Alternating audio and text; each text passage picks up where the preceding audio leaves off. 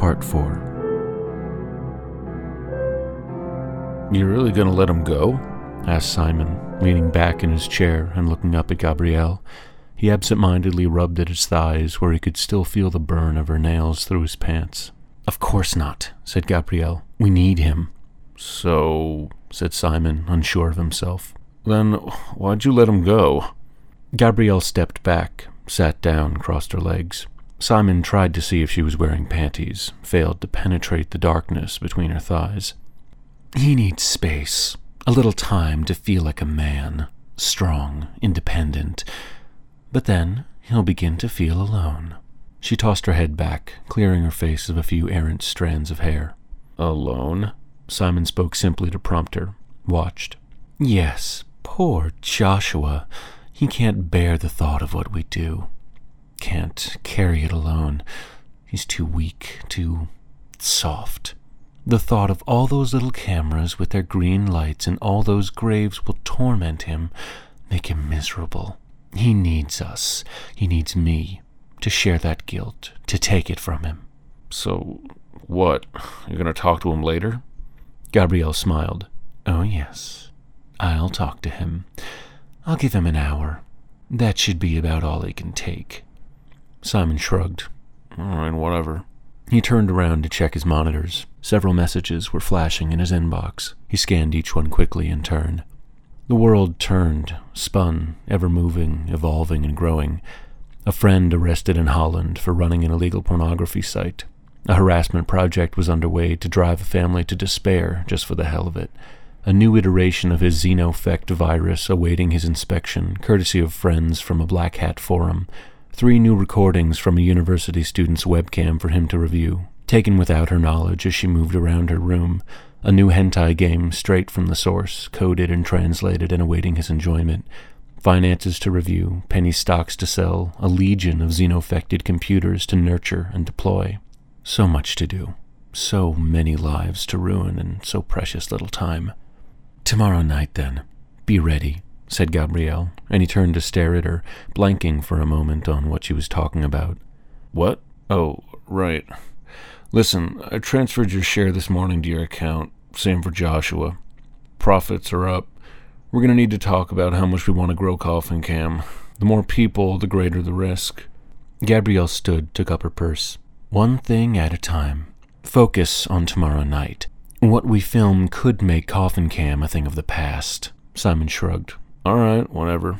Turned again to his monitors as Gabrielle let herself out. Joshua sat at his workstation, hands cradled in his lap, staring through the file before him, staring into the void. The building around him seemed as real as a paper shell, his life a collection of lies and fantasies. Who was he, sitting here alone in this frozen room with only the dead for company? Misery hung about him like a river fog, draped over his shoulders like a cape of lead. He hadn't moved in minutes, hadn't even blinked. Nobody but the dead for company. The dead and fantasies of lust, of life, of reaching out and touching the raw, quickening pulse of the world. He snorted with disgust, moving at last. The quickening pulse of the world. How had he considered helping Gabrielle with her project to be something brave, bold? An image flashed through his mind of her sitting in the back row of a viewing, dressed in black, but with perhaps too short a skirt, sunglasses large enough to make her face look insectile.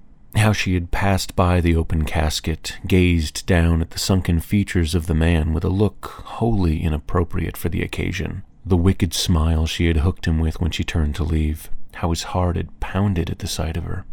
Joshua groaned and leaned forward, resting his forehead on his fists, closed his eyes. How had it gone from that moment, that smile, to dozens of coffins mouldering six feet underground, each with its own field of green light and small staring camera? How had it gone from puerile dreams of bringing Gabrielle home to his apartment for dinner to meeting Simon and listening to her fuck over the phone, unabashed and uncaring? A harsh buzzing jolted him from his reverie, and he started upright, turning to stare at the small television that was divided into four screens, one showing the front entrance. Gabrielle. Looking up at the camera, face calm, serious, waiting. His breath caught. She had come to convince him, change his mind. He should refuse to admit her, turn her away, not listen to her words. Joshua stood. He couldn't let her in. Not here, alone. He couldn't trust himself. She would work him, bend him to her will. Somehow, she would change his mind. He walked over to the television. She continued to look up at the camera with calm patience, looking up and at him, meeting his gaze blindly but knowingly. Could he afford to turn her away? Could he live with himself if he hid? Doesn't he owe it to himself, to his dignity, to confront her one last time and say no? How weak was he that he couldn't even do that? Agony tore through him. Or were those simply excuses to allow her inside, to be close to her? Her eyes on his. Gabrielle. Sweet, deadly Gabrielle. Joshua reached out and pressed the button next to the buzzer, and upstairs, the door unlocked.